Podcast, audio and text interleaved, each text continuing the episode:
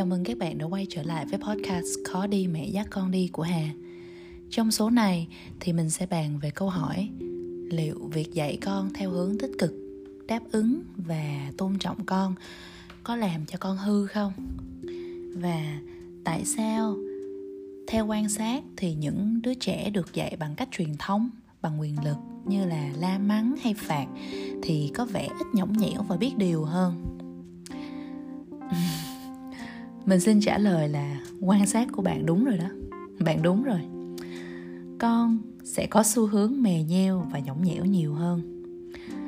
Nhưng mà không phải do con hư hơn đâu. Bạn biết nguyên nhân tại sao không? Vì con đã thấy được tình yêu vô điều kiện từ bạn. Bạn đã cho con thấy được rằng bạn tôn trọng con tuyệt đối và bạn luôn luôn ở đó với con. Cho nên con ngược lại, con cũng sẽ tin tưởng bạn tuyệt đối 100% cho nên là khi con ở bên bạn, con sẽ sống đúng với bản chất con người thật của mình. Mà bản chất của con trẻ là gì bạn? Có phải là nó khóc, thét, la hét, nhõng nhẽo, có những cái hành động không hợp lý hay không? Thực sự là không phải là trẻ nó cố tình làm như vậy để thử thách hay là làm cho bạn bực bội đâu. Mà tại vì là bản thân trẻ vẫn đang học cách giải quyết vấn đề bạn thử nghĩ xem một đứa trẻ chỉ mới tồn tại ở trên đời khoảng 2, 2 năm, 3 năm hay thậm chí 10 năm, 11 năm thì cái khoảng thời gian đó nó vẫn chưa đủ để mà trẻ có thể học được cách kiềm chế cảm xúc, cách xử lý các vấn đề một cách thấu đáo. Cho nên rõ ràng là con hành xử như vậy vì con không biết có cách nào khác hiệu quả hơn. Thì việc này nó cũng giống như bạn sẽ không bao giờ khóc hay là không bao giờ quá tức giận với mình hoặc là với một người mà bạn mới quen, hay là một đồng nghiệp.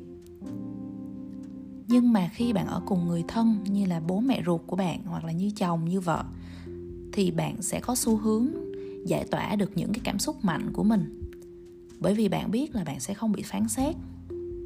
Cho nên đối với mình, khi mình nhìn vào thì bạn giống như là một đứa trẻ ngoan. Nhưng mà đối với người thân của bạn thì người ta sẽ thấy được những cái mặt tối của bản thân bạn vậy thì ở cái trường hợp ngược lại, như bạn nói đó, vậy thì chuyện gì đang xảy ra với những đứa trẻ ờ, được nuôi dạy bằng quyền lực?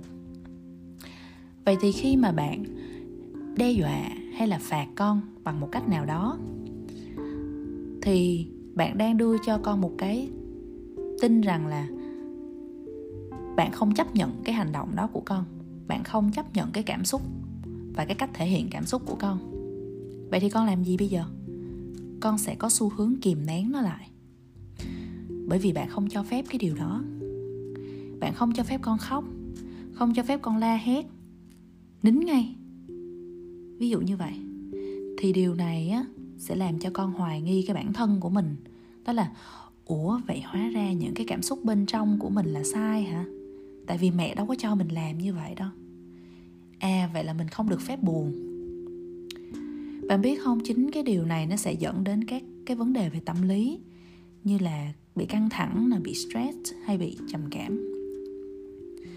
Và nếu vô tình á, con bạn bị bắt nạt ở trường chẳng hạn thì con sẽ sẽ không có dám đấu tranh lại đâu. Bởi vì thứ nhất á, là con tự hoài nghi cái cảm xúc của mình. Và thứ hai là con không có cái thói quen đặt lại câu hỏi không có thói quen nói ra suy nghĩ của mình, bởi vì mỗi lần mà con làm là bạn đã đóng hết tất cả những cái cánh cửa đó lại rồi. Và việc này nó cũng sẽ tương tự đối với bạo lực gia đình hoặc là các vấn đề về tình yêu hoặc các mối quan hệ quan nam nữ. Khi mà con bước vào một cái mối quan hệ nó độc hại, thì con sẽ rất là khó bước ra. Vậy thì câu hỏi tiếp theo đó là, khi dạy con ôn hòa như vậy thì có làm cho con trở nên yếu đuối hay không? Và nhất là con trai, có làm cho con bám váy mẹ hay không? Mình xin trả lời câu hỏi đầu. Đó là nó không làm con yếu đuối, mà ngược lại, nó sẽ giúp con trở nên tự tin hơn. Khi mà con nhận ra rằng con luôn có một cái chỗ dựa an toàn, đó là mẹ hoặc là ba, nơi mà con có thể trở về mỗi lần vấp ngã, nơi mà con sẽ không bao giờ bị phán xét về cảm xúc về con người cũng như về hành vi và khả năng của con, thì sao? Con sẽ mạnh dạn đi tìm tòi và thử nghiệm cái mới. Mà bạn biết không? Tự tin, cái đức tính tự tin, đó là khi mà con tin vào năng lực của bản thân và khi con có khả năng đứng dậy sau vấp ngã. Chứ không phải là khi con buồn, khi con thất vọng con không dám nói với ai và con cố kìm nén để tỏ ra mạnh mẽ, tỏ ra tự tin. Đó không phải là tự tin thật sự. Còn việc bám váy mẹ thì sao? Mình nghĩ rằng là mình nghĩ rằng là nếu mà một cậu bé tuổi teen hay là một anh chàng trưởng thành luôn hướng về mẹ, hay thỉnh thoảng quay về tâm sự với mẹ về những thành công hay thất bại của mình trong cuộc sống, thì quá là tuyệt đi chứ nếu mà bám váy mẹ kiểu này thì mình sẽ quăng cho một tủ váy để tha hồ mà bám. Và câu hỏi tiếp theo đó là, nếu cứ nhẹ nhàng, điềm đạm, không dùng quyền lực thì sao con sợ? Làm sao dạy con được? Làm sao để không nuông chiều con khi mà luôn ôn hòa như vậy? Mình hiểu câu hỏi này xuất phát từ đâu? Đó là vì cách chúng ta được nuôi dạy. Đó là vì cái phương pháp này đôi khi mấy bạn không thấy ai làm hoặc là có thể thấy có những người làm nhưng mà bạn chưa thấy được cái kết quả về lâu về dài của nó, cho nên mình hoài nghi. Để trả lời cho câu hỏi này thì bạn thử liên hệ lại các mối quan hệ xã hội trong cuộc đời của mình xem. Bạn có xu hướng hợp tác với những người luôn thấu hiểu, luôn lắng nghe và tôn trọng bạn, hay là những người dùng quyền lực để làm cho bạn sợ? Cái sự hợp tác nào mới là sự hợp tác thật sự? Và mình chắc chắn rằng là bạn không hề nuông chiều con bằng phương pháp này đâu. Bởi vì sao? Khi mình đi theo cái phương pháp này, thì bạn cần nhớ là chúng ta đang tách biệt cảm xúc và hành vi. Mình chấp nhận và tôn trọng mọi cảm xúc của con. Các cảm xúc đều xứng đáng được tôn trọng bởi vì không có cảm xúc xấu hay là cảm xúc tốt. Mà cái quan trọng á là bạn hướng dẫn con làm thế nào với cái cảm xúc đó thôi. Thì mình luôn cố gắng cho con mình thấy rằng là khi con vui thì mẹ sẽ vui cùng. Và khi con buồn hay tức giận thì mẹ luôn hiểu cái điều đó. Mẹ sẽ ở đó cùng con đối mặt với nó.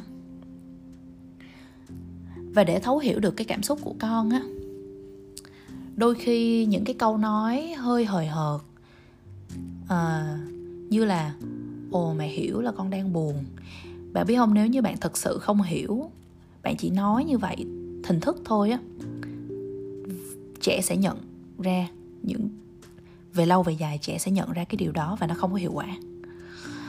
Một cách mình hay dùng á, để cho mình có thể thực sự hiểu được cái cảm xúc của con. Bạn biết không, tại vì thực sự lâu lâu nó rất là khó hiểu bởi vì, ủa, tại sao chỉ vì cái việc không được cầm cái mũ màu xanh thay vì cái mũ màu đỏ mà nó có thể thất vọng một cách đáng sợ như vậy. Bởi vì mình đang dùng cái lý trí của người lớn mình áp đặt vào trẻ con. Vậy thì mình phải có phương pháp. Thì cái phương pháp mình hay dùng đối với những với hai đứa con 2 tuổi của mình là mình tưởng tượng mình đang là 2 tuổi. Mình tưởng tượng rằng là mình không có cái khả năng ngôn ngữ và cái bản thân mình đang bị giật mất món đồ chơi. Mình tức không? Tức chứ. Nếu mà bạn so sánh với người lớn á thì đôi khi mình nghĩ chắc cái việc bị giật đồ chơi nó cũng giống như là việc bị giật chồng vậy. Nghiêm trọng mà. Và khi mình đặt được cái bản thân mình vào con thì mình sẽ có xu hướng mình giữ bình tĩnh được tốt hơn. Và mình sẽ có những cái câu thấu cảm nó thực sự hơn và trẻ nó sẽ hiểu được cái điều đó, nó sẽ nhận được.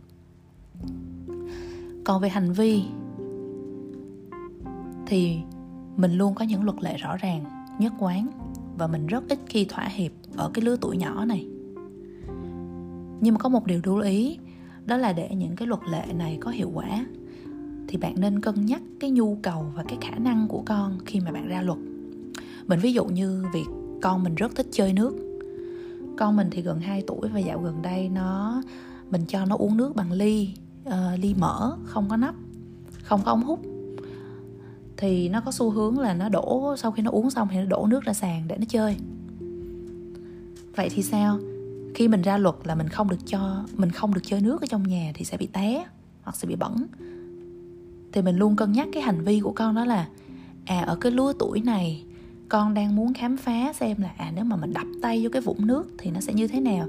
Hay đơn giản chỉ là cái nhu cầu con muốn chơi nước, muốn chơi dơ?